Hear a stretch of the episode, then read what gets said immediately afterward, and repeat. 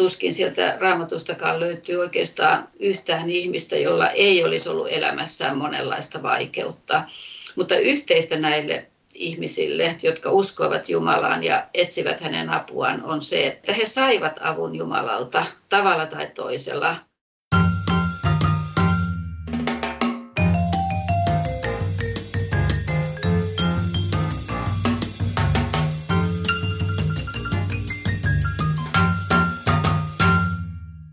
Tervetuloa Kujalla podcastiin jälleen. Täällä keskustellaan ajankohtaisista asioista ja ilmiöistä teologian valossa.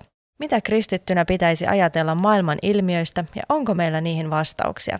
Minä olen Heidi Martikainen ja minun kanssani täällä studiossa on vaihtuvia ja kiinnostavia vieraita keskustelemassa. Tänään vieraana on psykologian raamatunopettaja Pirjo Alajoki. Tervetuloa. Kiitos.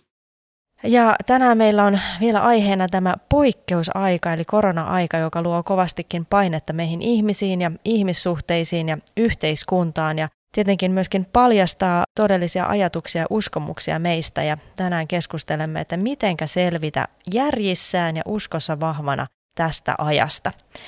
Mitenkä sinä olet tämän ajan selvittänyt tähän saakka? Nyt on vuosi, vuosi korona-aikaa takana, niin mitenkä sinä olet pärjännyt? No ihan hyvin oikeastaan, että on ollut terveenä, että ei ole, ei ole mitään semmoisia terve, terveyshuolia ollut ja, ja olen nyt elänyt su- niiden rajoitusten mukaisesti, ja, mutta kuitenkin, että monenlaista on voinut tehdä ja arkielämä on sujunut ihan, ihan kuitenkin hyvin, että ei semmoista mitään isompaa ongelmaa ole ollut tähän mennessä.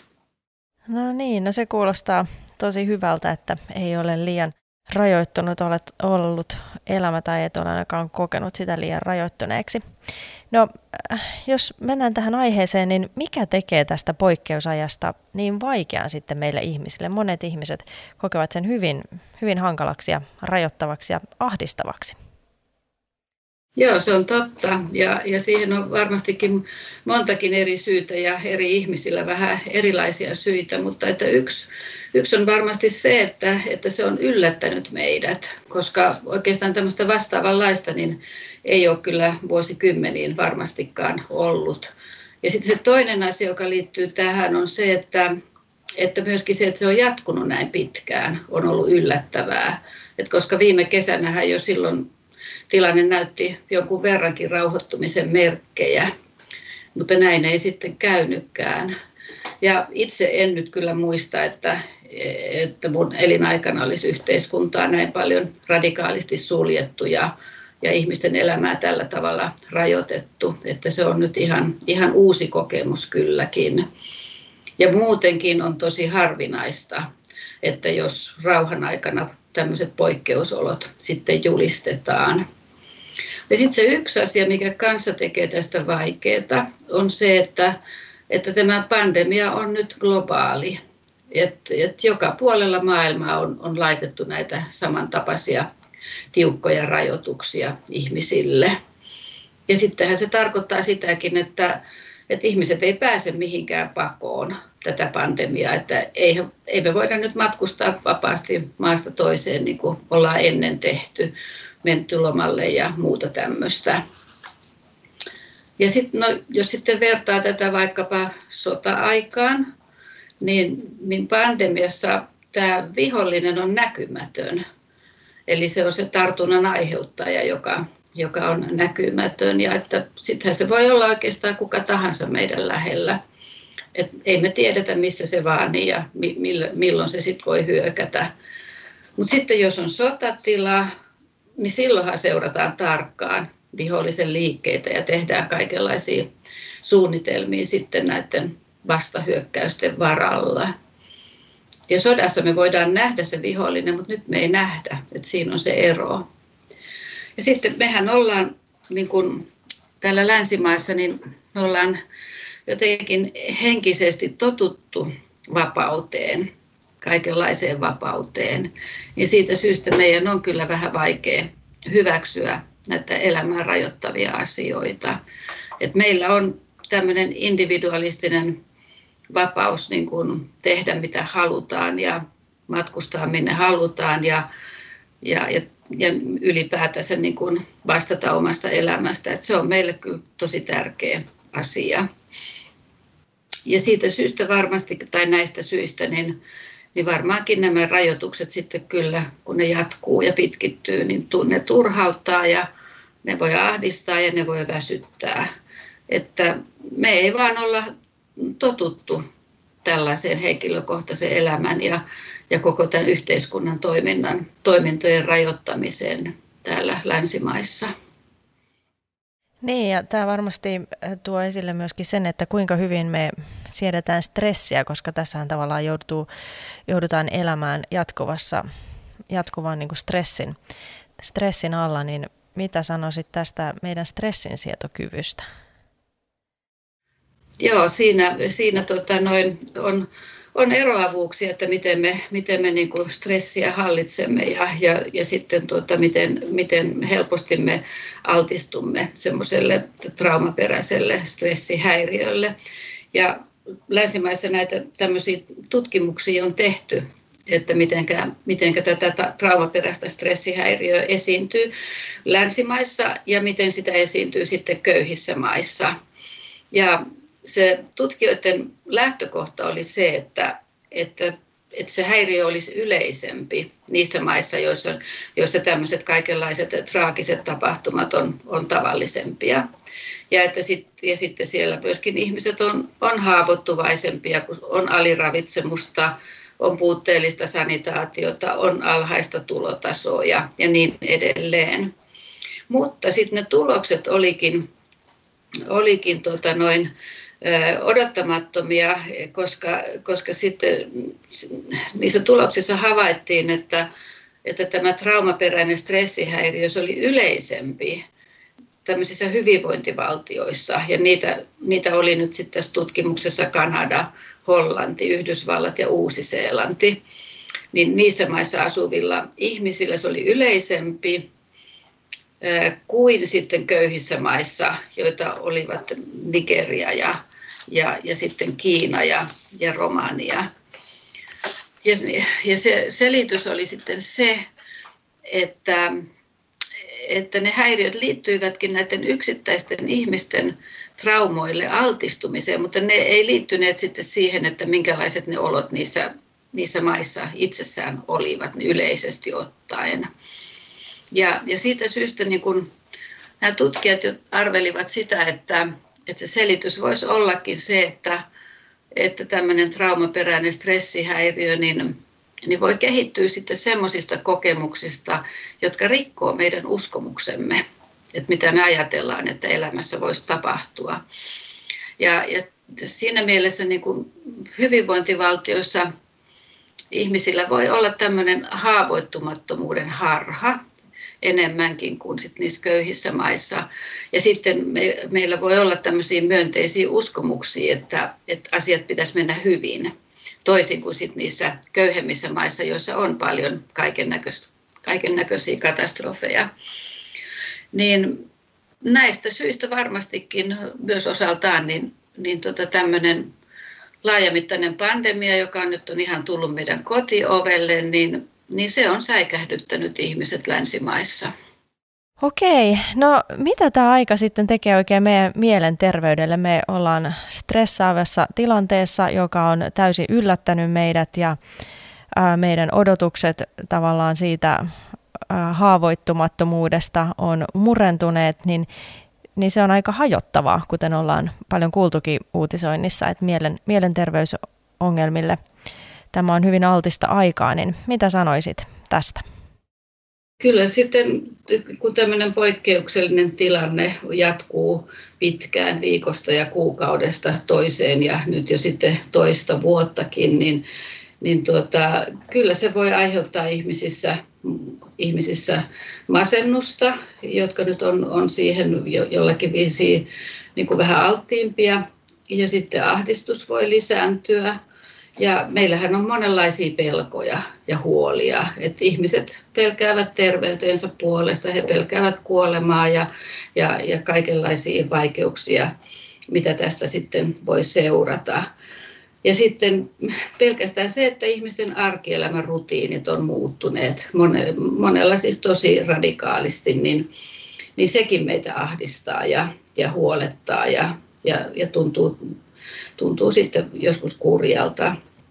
Mutta sitten on myöskin niin, että, että ihmiset reagoivat hyvin eri tavoilla näihin koettelemuksiin. Että, että toiset on sopeutuvaisempia ja joustavampia jotenkin muutosten suhteen.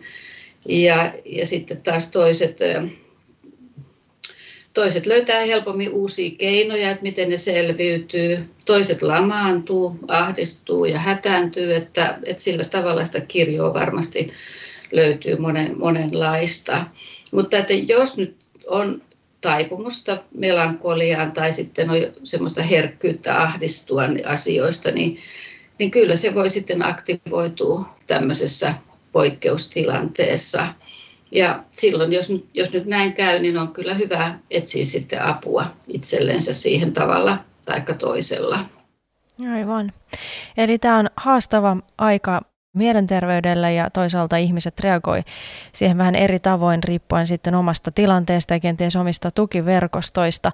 No kristityille tietenkin usko ja Jumala ja luottamus Jumalaan on perustavanlaatuinen tukiverkko tai perusta, jolle rakentaa elämänsä, mutta tämä aika kenties myös haastaa meidän uskoa, niin mitä tämä tekee meidän uskolle tämä tällaisessa jatkuvassa poikkeustilassa pitkän aikaa oleminen?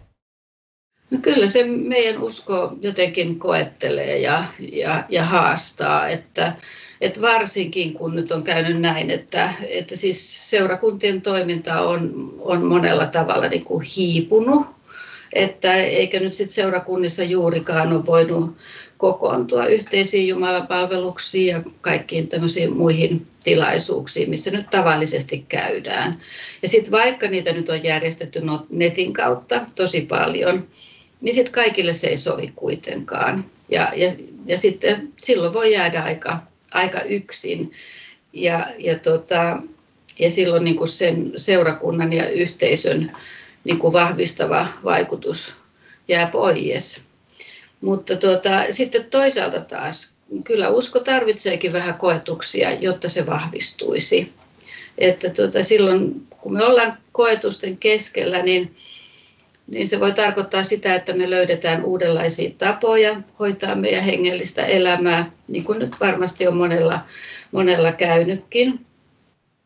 Ja sitten, sitten sekin puoli asiassa, että ihminenhän ei voi tietää, että mihin kaikkeen hän loppujen lopulta venyy eh, tarpeen tullen, että ennen kuin häntä koetellaan, niin vasta sitten se tulee näkyviin, että mitkä ne resurssit on. Ja Uskohan on uskoa, eli se on luottamusta Jumalaan, se on hänen turvautumista, häneltä avun pyytämistä ja hänen etsimistään. Ja, ja voihan olla, että tällaisena erityisenä aikana sit joidenkin ihmisten hengelliseen elämään tulee kuitenkin semmoista uutta syvyyttä ja semmoista erilaista kokemusta Jumalan huolenpidosta, että kun mitä hän sitten aikaisemmin on kokenut. Mutta kyllä meidän kärsivällisyyttämme koetellaan, kun tämä pandemia vain nyt jatkuu ja jatkuu ja, ja se epätietoisuus ja epävarmuus siitä, että milloin me päästään takaisin entiseen normaaliin. Että kyllä se on välillä käsin kosketeltavaa. Ja sitten voihan myös olla ihan niinkin, että paluuta täysin siihen entiseen ei olekaan. Et ehkä se on todennäköisempääkin kuin se, että me palattaisiin täysin entiseen. Jaakob puhuu Uudessa testamentissa kirjeessään koettelemuksen kestämisestä ja kärsivällisyydestä. Ja sitten siinä kirjeessä hän muistuttaa meitä Jobin kärsivällisyydestä ja siitä, että, että minkälaiseen tulokseen sitten se koettelemuksen kestäminen johti hänen elämässään. Ja onhan se kyllä niin, että, että me opitaan kärsivällisyyttä vain sitä kautta, että me joudutaan tilanteisiin, jossa me sitten joudutaan käyttämään sitä, sitä kärsivällisyyttä ja harjoittelemaan sitä. Ja täm, tämä pandemia on kyllä mitä suurimmassa määrin sellainen tilanne. Eli mitenkä sitten, että jos ihminen haluaisi niin kuin ajatella näin, että nyt mä haluan, että mä olen sellainen ihminen, joka kasvaa ja jonka usko jotenkin syventyy tänä aikana, niin mitä se sitten vaatii ihmiseltä? Mitenkä siihen jotenkin pitäisi sitten sisäisesti asennoitua tai mitenkä siihen pääsee sellaiseen tilaan? No yksi, yksi asia on se varmaan lähtökohta se, että se mitä ei voi muuttaa, mihin ei voi vaikuttaa, niin siihen, siihen se pitäisi hyväksyä. Eli se lähtökohta, että tilanne on nyt tämä ja minä en voi itse tätä pandemiatilannetta ratkaista, näitä ongelmia, enkä vaikuttaa asioihin, mitä, mitä yhteiskunnassa sitten päättäjät päättävät, niin, niin siihen, siihen niin kuin perusasiaan sopeutuminen. Ja sitten jos siihen sopeutuu, ja sitten Jumalalta kyselee, että no mitenkäs minä tässä tilanteessa nyt sitten toimisin ja miettii, miettii tervettä järkeä käyttäenkin, että mitä, mitä minä voin tehdä ja, ja miten, miten minä niin kuin tästä sitten parhaiten voisin, voisin selvitä ja, ja mitkä olisi ne vähimmät vauriot, mitä tästä nyt tulee minulle. Niin se varmasti jo sillä tavalla auttaisi eteenpäin. Eli kuulostaa aika tämmöiseltä arkijärkiseltä toiminnalta. Niin, meidän pitää käyttää ihan meidän järkeä, mikä on meille annettu, että, että, tuota, että e, se, on, se on meille tarpeellista. Hmm. Ja sitten varmaan samalla se, että, että sitten se, että tosiaan monen asian ei voi itse vaikuttaa, mutta etenkin siihen omaan asenteeseen voi vaikuttaa ja sitten se, että millä varmaankin ruokkii omia mm. ajatuksiansa, että ruokkiiko sitten enemmän Jumalan sanalla vai jollakin muulla. Kyllä, näin on. Joo, no tänä aikana tietenkin monenlaiset pelot hallitsee mielialaa. On sairastumisen pelkoa, kuoleman pelkoa, työttömyyden pelkoa ja tietenkin pelkoa ihan vaan tästä yleisestä epävarmuudesta. Niin mitä pelko tälleen psyykkisesti tekee ihmiselle? Pelko on yksi ihmisen perustunteista, jonka ensisijaisena tehtävänä on suojella meitä vaaroilta. Ja se on siinä mielessä hyödyllinen ja se on elämää ylläpitävä kokemus, koska se auttaa meitä säilymään hengissä. Ja pelko myöskin suojelee meitä itsesuojeluvaiston avulla sellaisilta todellisilta vaaroilta. Ja siinä mielessä se on meidän ystävämme. Eli jos ihminen tuntee pelkoa, mutta sitten samalla tunnistaa oikean vaaran lähteen, niin hän voi toimia sen mukaisesti sitten viisaasti. Tervettä pelkoa on se, että me emme ehdoin tahdoin altista itseämme tai lähimmäisiämme todellisille vaaroille. Ja sitten jos olemme todellisissa vaarallisissa tilanteissa, on syytä noudattaa kaikkia mahdollisia varotoimenpiteitä. Mutta sitten on toisenlaistakin pelkoa, elämää haittaavaa pelkoa, joka rajoittaa ja kahlitsee ihmistä, koska se taas kertoo vaaroista silloinkin, kun niitä ei todellisuudessa ole.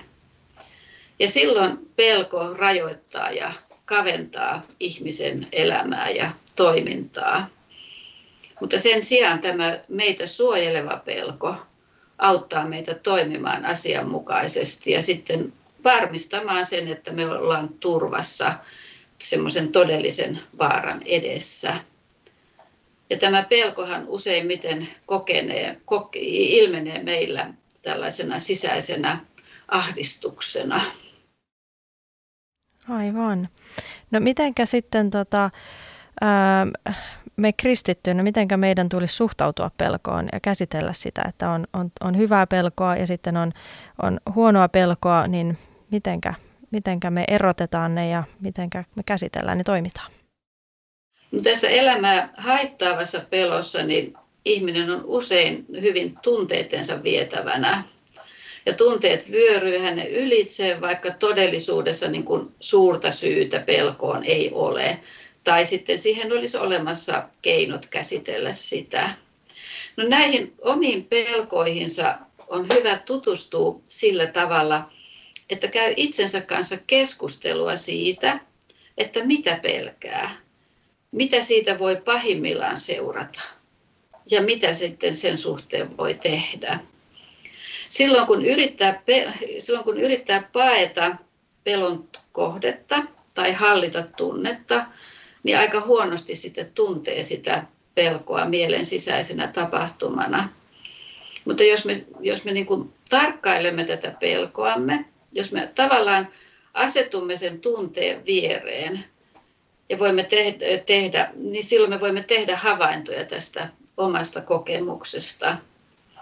Ja tämä omien pelkojen havainnointi ja pohtiminen syventää itsetuntemusta, koska se antaa meille vastauksen siihen, että mistä pelossa pohjimmiltaan on kysymys.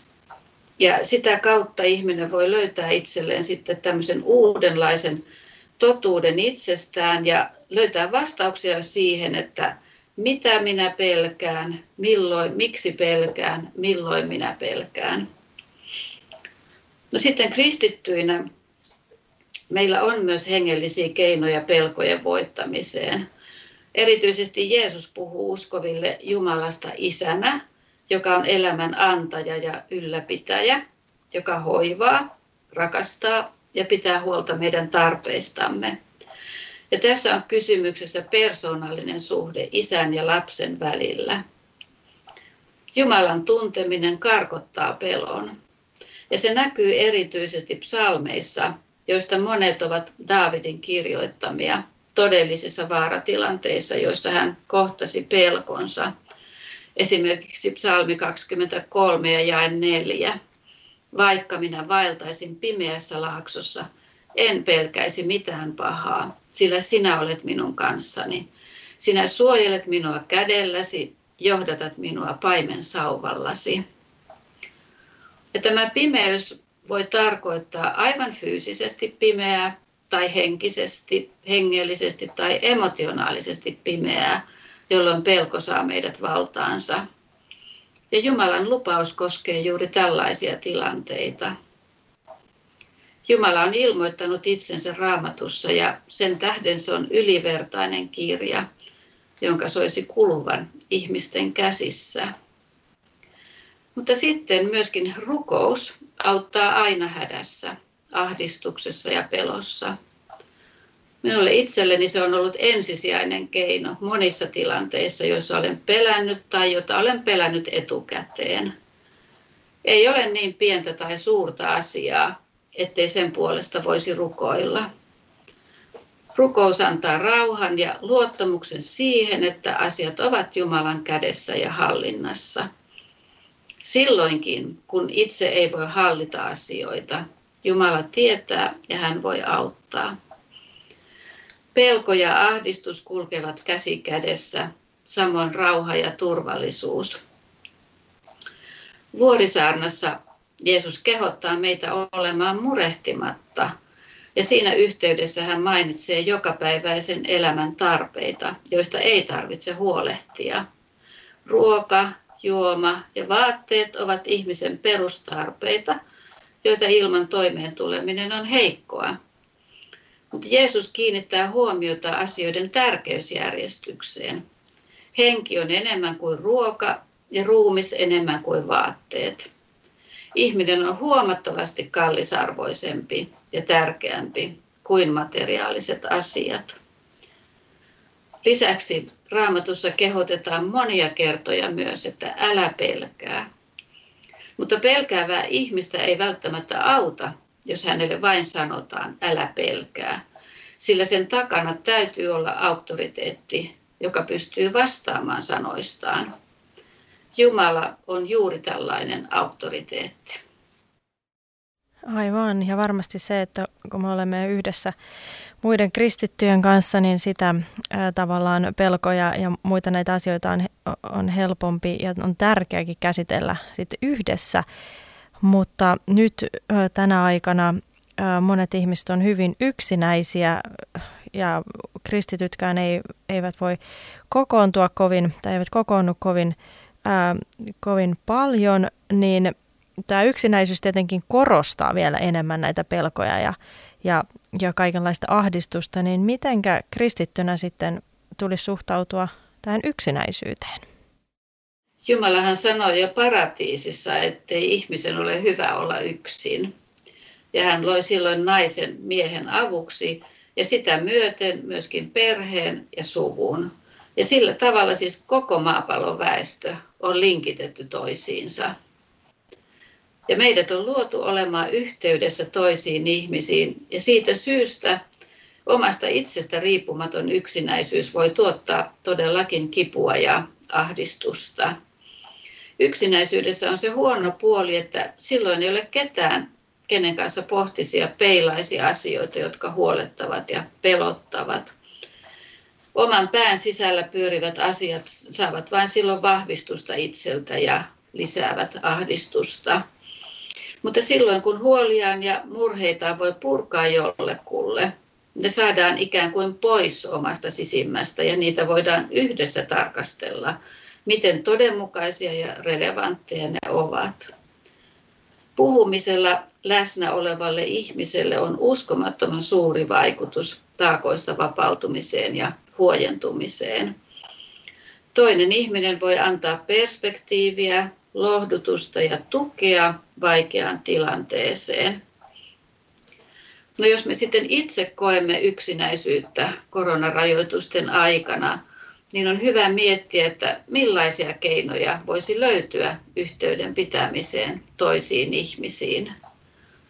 Puhelin on ehkä kaikkein yksinkertaisin ja toimivin tapa pitää yhteyttä toisiin. Samoin voi lähetellä tekstiviestejä, joissa voi kertoa myös rukousaiheita luotettaville ystäville. Ja rajoitusten puitteissakin voi tavata ihmisiä ulkosalla. Voi käydä lenkillä jonkun kanssa tai tavata yksittäin jotakuta omassa kodissa. Ja jos tuntee jonkun ihmisen, jonka tietää kärsivän yksinäisyydestä, vaikkapa terveyden tai liikkumisen vaikeuden vuoksi, voi ottaa hänen yhteyttä puhelimella tai jollain muulla sitten sopivalla tavalla. Ja voi myös aina rukoilla yksinäisten ihmisten puolesta ja pyytää viisautta ja johdatusta, miten heitä voisi kohdata. Niin, eli äh, toisin sanoen perhe, perhe suku, sukulaiset on, on tietyllä tavalla se ensimmäinen äh, lähipiiri, joka jokaisella meillä tulisi olla, mutta tietenkin kaikilla sitten välttämättä ei ole, mutta se, että se on sitten, me voimme kantaa itse vastuuta toisista, jotka ovat yksinäisiä ja ottaa yhteyttä ja jos itse kärsimme siitä, niin sitten rohkaistua kenties ottamaan yhteyttä johonkin, johon, on, johon se on mahdollista. No yksi asia vielä, joka ehkä korostuu vielä tässä yksinäisyydessä ja sitten liittyen tähän mielenterveyteen, on varmaankin myös uutisointi. Eli toisaalta Yle tiedottaa jatkuvasti erilaisia koronalukuja. Nämä asiat ö, hallitsee kaikkia uutisointia ja sitten taas toisaalta osa ihmisistä lukee tai katsoo myöskin paljon vaihtoehtoista uutisointia ja niin sanottuja salaliittoteorioita ja niin edespäin. Niin mitenkä pysyä sitten järjissään, kun tavallaan, jos, jos saa kahta tämmöistä todella ristiriitaista ää, uutisointia ja näkemystä tästä tilanteesta, niin tavallaan käsitys todellisuudestakin voi aika lailla hämärtyä, niin mitenkä tämmöisen ristiriidan kanssa ää, tulisi elää tai voi elää? Joo, tämä, tämä jatkuva uutisointi päivästä toiseen ja media, mediasta toiseen, niin, niin tota, sehän, sehän osaltansa pitää yllä tätä sairauden ja kuoleman pelkoa, mitä, mitä meillä jokaisella on, on enemmän tai vähemmän. Ja, ja, ja tosiaan tämän uutisoinnin keskellä kyllä voi hämärtyä suhteellisuuden taju sitten tämän sairauden suhteen. Et siinä mielessä olisi syytä kyllä myöskin kertoa, että miten monet ihmiset ovat sairastuneet ja parantuneet taudista ilman sen kummempia ongelmia. Ja myös siitäkin olisi syytä kertoa, ettei korona ole nostanut mitään kuolleisuuspiikkiä ainakaan tähän mennessä. Suomessahan kuolee vuositaholla tasolla vähän yli 50 000 ihmistä. Ja siinä joukossa nyt koronaan kuolleiden määrä on, on hyvinkin pieni, alle 2 prosenttia toistaiseksi. Sitten jos vertaa joihinkin, joihinkin muihin lukuihin, niin esimerkiksi tuberkuloosiin kuoli viime vuosisadan alkupuolella ennen kuin penisilliin niin keksittiin ja otettiin käyttöön, niin kolmasosa sairastuneista kuoli. Kolmasosalle jäi vakavia haittavaikutuksia ja vain kolmasosa parani. Ja SARSin tappavuus on 10 prosenttia, Ebolan jopa 50 prosenttia. Eli siis tämä, tämä niin kuin perspektiivi siihen, että ihmiskunnan historiassa on ollut vuosisatojen aikana monia vakavia pandemioita, joissa on kuollut suuret määrät ihmisiä. Et nyt tämän koronan suhteen niin me ei olla lähelläkään näitä lukuja ainakaan tässä vaiheessa. Mutta tosiaan näiden uutislähteiden suhteen niin, niin on kyllä hyvä, jos voi lukea ja seurata muitakin uutiskanavia ja tietolähteitä kuin sitten näitä meidän valtakunnan virallisia lähteitä, koska vasta sitten voi arvioida asioita monipuolisesti ja voi tehdä päätöksiä ja valintojaan sitten viisaasti. Ja sitten on hyvä myöskin arvioida näiden uutislähteiden luotettavuus ja, ja niiden taustatekijät. Ja kun on kysymys ihmisten omasta terveydestä ja mahdollisesti pitkäaikaisista vaikutuksista siihen, niin on kyllä hyvä selvittää asioita vähän, vähän enemmänkin. Mutta meidän tämän ajan nyt yksi ongelma on se, että me suorastaan hukumme tähän uutis- ja tietotulvaan, jota me saadaan joka puolelta, haluttiin tai sitten ei. Mutta näkisin, että tämmöisiä tärkeitä kriteereitä omien päätösten tekemiselle olisi se, että, että miettii ja tarkistaa näiden lähteiden luotettavuus ja niiden asiantuntevuus. Ja sitten terveen, terveen järjen käyttö on jälleen suositeltavaa. Ja samaten sitten vielä tämä Jumalan rauha, jonka, tai tämmöinen sisäinen rauha, jonka, jonka Jumala meille antaa, kun me kyselemme hänen tahtonsa ja etsimme totuutta nyt näissäkin asioissa. Aivan. Eli moni, monipuolista uutisointia ja sitten Jumalan, ää, Jumalan edessä niiden asioiden käsittely oman järjen käyttöä jälleen kerran, niin, niin tällaisilla, tällaisilla keinoilla on mahdollista pysyä sitten tämän uutistulvan ja ristiriitaistenkin tietojen ää, keskellä järjissään.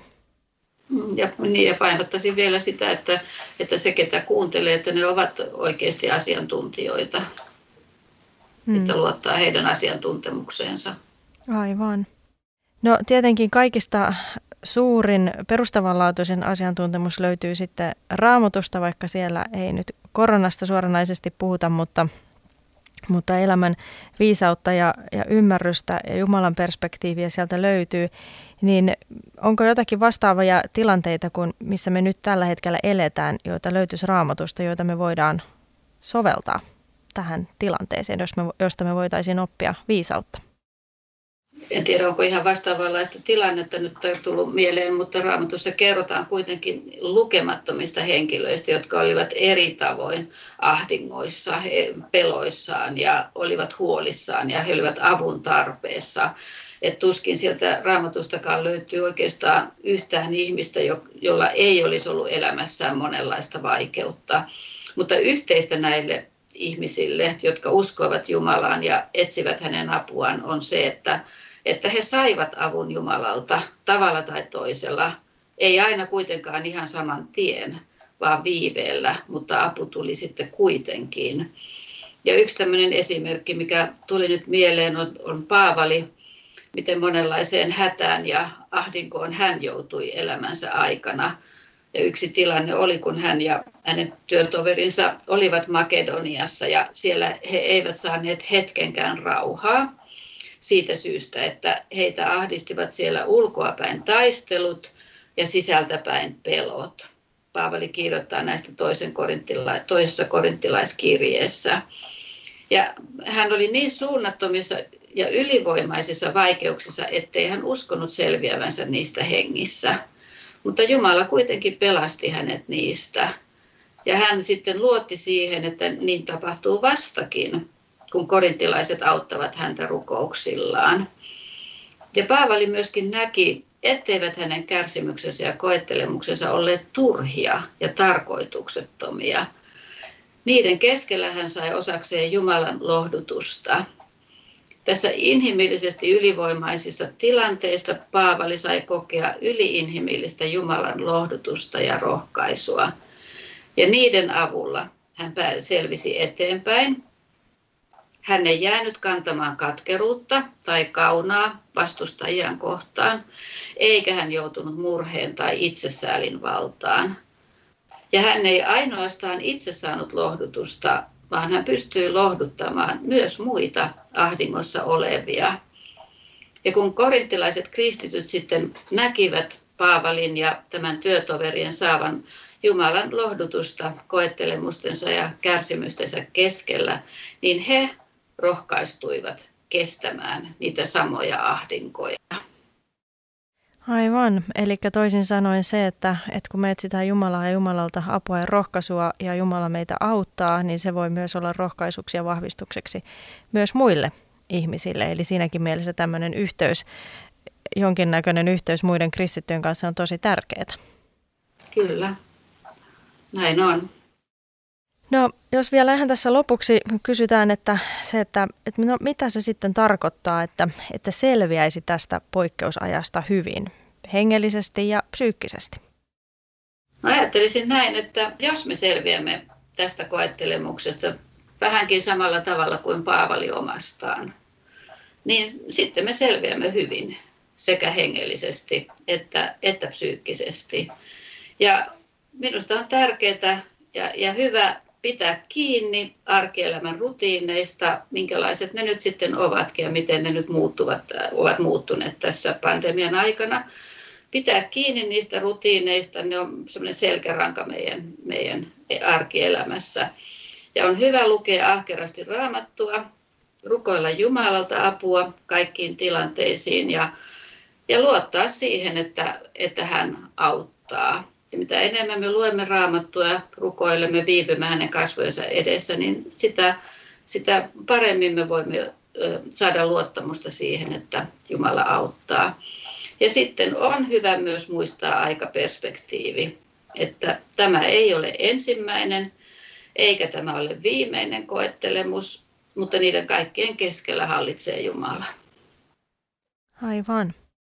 No näihin sanoihin onkin hyvä sitten päättää tämä haastattelu ja ää, muistaa, muistaa se, että, että tämä korona-aika, vaikka tämän keskellä me tällä hetkellä elämme, niin, niin tämäkin tulee joskus, joskus menemään ohitse ja Jumala on tässäkin meidän kanssamme.